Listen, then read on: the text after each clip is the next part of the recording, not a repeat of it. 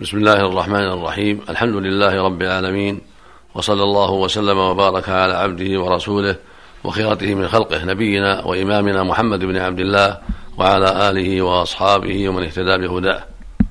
أما بعد أيها المستمعون الكرام حديثي معكم اليوم في حكم الحلف بغير الله. ثبت عن رسول الله عليه الصلاة والسلام أنه قال من كان حالفا فليحلف بالله وليصمت هذا يدلنا على أن الحلف يكون بالله وحده. ولا يجوز أن يحلف بغيره لا بالأمانة ولا بالنبي عليه الصلاة والسلام ولا بالكعبة ولا بحياة فلان ولا شرف فلان ولا أشبه ذلك. لأن اليمين تعظيم للمحلوف به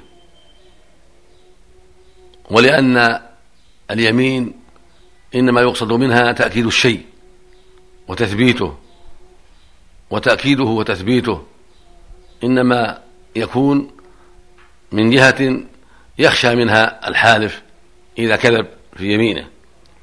وليس هناك من يعلم حقائق الأمور وصدق الحالف وكذب الحالف إلا الله وحده فإنه العلام لأحوال عباده والعالم بما في ضمائرهم والعالم بالصادقين والكاذبين مطلقا في جميع الأحوال. أما الناس فقد يخفى عليهم شيء من ذلك وقد لا يعلمون صدقه وكذبه ولأن الرب سبحانه هو المستحق للتعظيم على الكمال فكان هو أولى بأن يحلف به سبحانه وتعالى. فلا فلا يجوز لأي أحد أن يحلف بغير الله عز وجل. فهو إن صدق استحق من الله الثواب وإن كذب استحق العقاب. والله هو القادر على كل شيء جل وعلا. وهو مستحق أن يعظم ويجل سبحانه وتعالى لكمال قدرته وكمال علمه وكمال إحسانه وكمال أسمائه وصفاته. فلذلك وغيره من الأسباب جاءت السنة الصحيحة عن رسول الله عليه الصلاة والسلام بتحريم الحلف بغير الله والزجر عنه والتحذير منه.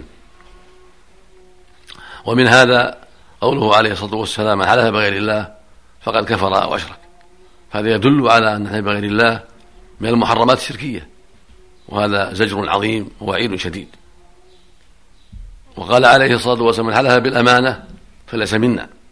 وقال لا تحلفوا بآبائكم ولا بأمهاتكم ولا بالأنداد. ولا تحلفوا بالله إلا وأنتم صادقون. فعليك يا عبد الله أن تنتبه لهذا الأمر. وأن تحذر تقليد من وقع في هذه المشكلة وفي هذا المنكر. فأنت تسمع كثيرا في الإذاعات أو في التلفزيون أو تقرأ في الصحف من يحلف بغير الله بحياتك بشرفك بالنبي بالأمانة وهذا منكر ومحرم فعلى المسلمين يحذروه ويبتعدوا عنه. حماية لجانب التوحيد وحسما لمواد الشرك وتحقيقا لما أمر الله به من تعظيمه سبحانه والإخلاص له في الأعمال والتأدب في الألفاظ والبعد عن كل ما يغضبه سبحانه. فإذا أردت أن تحلف فعليك أن تحلف بالله وحده. والأولى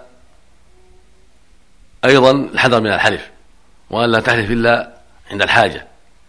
لأن الله سبحانه يقول واحفظوا أيمانكم. فالمؤمن إنما يحلف عند الحاجة عند الحاجة إلى تثبيت شيء أو نفي شيء أو التصديق أو التكذيب فإذا احتجت إلى ذلك حلفت عند الحاجة وإلا فدع اليمين ولا تجعلها ديدنا لك ولا بضاعة لك. فقد جاء في الحديث عن النبي عليه الصلاة والسلام أنه قال ثلاثة لا يكلمهم الله ولا ينظر إليهم ولا يزكيهم ولهم عذاب أليم وشيمط زاني يعني شيخ زاني والشيخ الشايب وشيمط زاني والشيمط الذي شمطه الشيب. وعائل مستكبر. ورجل جعل الله بضاعته. لا يشتري إلا بيمينه ولا يبيع إلا بيمينه. وحذر عليه الصلاة والسلام من الأيمان في البيع والشراء. ولا سيما مع الكذب.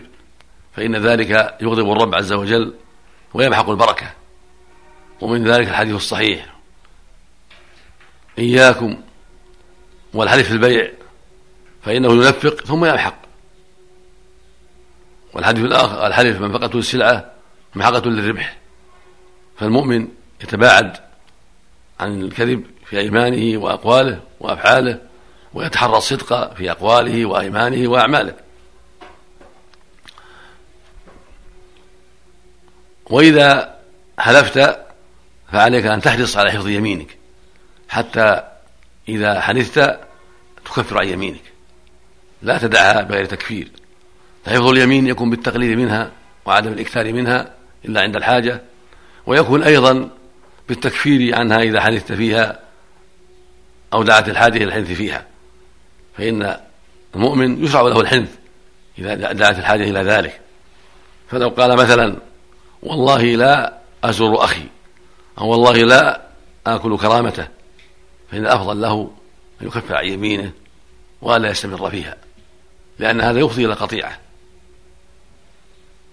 وكذلك إذا قال والله لا أكلم لا أكلم فلانا وهو بغير حق ما يستحق الهجر فإن الأفضل أنه يكفر عن يمينه ويكلم أخاه.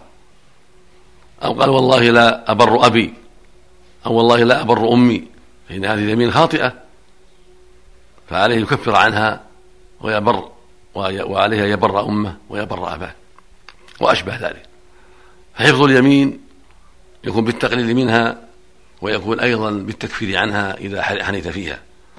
ويجب عليه أن تكون أيمانه بالله وحده أو بصفة من صفاته كان يقول بالله أو برب العالمين أو بالرحمن أو بالرحيم أو بعلم الله أو علم الله أو عزة الله وأشبه ذلك. أما الحلف بغير الله من المخلوقين بالأنبياء أو بالكعبة أو بالأمانة أو شرف فلان أو حياة فلان فقد سبق أن هذا لا يجوز وأنه منكر لقول النبي صلى الله عليه وسلم من كان حالفا فليحلف بالله ليصمت وقوله عليه الصلاة والسلام حلف بالأمانة فليس منا. وقوله عليه الصلاة والسلام حلف بغير الله فقد كفر وأشرك خرجه الترمذي وصححه خرجه أبو داود بإسناد صحيح وصححه الحاكم أيضا. فهذه الأحاديث الصحيحة كلها تدلنا على تحريم الحديث بغير الله. وأن الواجب على المؤمن أن يحذر ذلك وأن يبتعد عنه وأن يوصي إخوانه بالبعد عنه. وأسأل الله يوفق الجميع لما فيه رضاه وأن يحفظنا وإياكم من كل ما يغضبه سبحانه وتعالى وأن يهدنا جميعا صراطه مستقيم إنه سميع قريب. وصلى الله وسلم على عبده ورسوله نبينا محمد وعلى آله وأصحابه.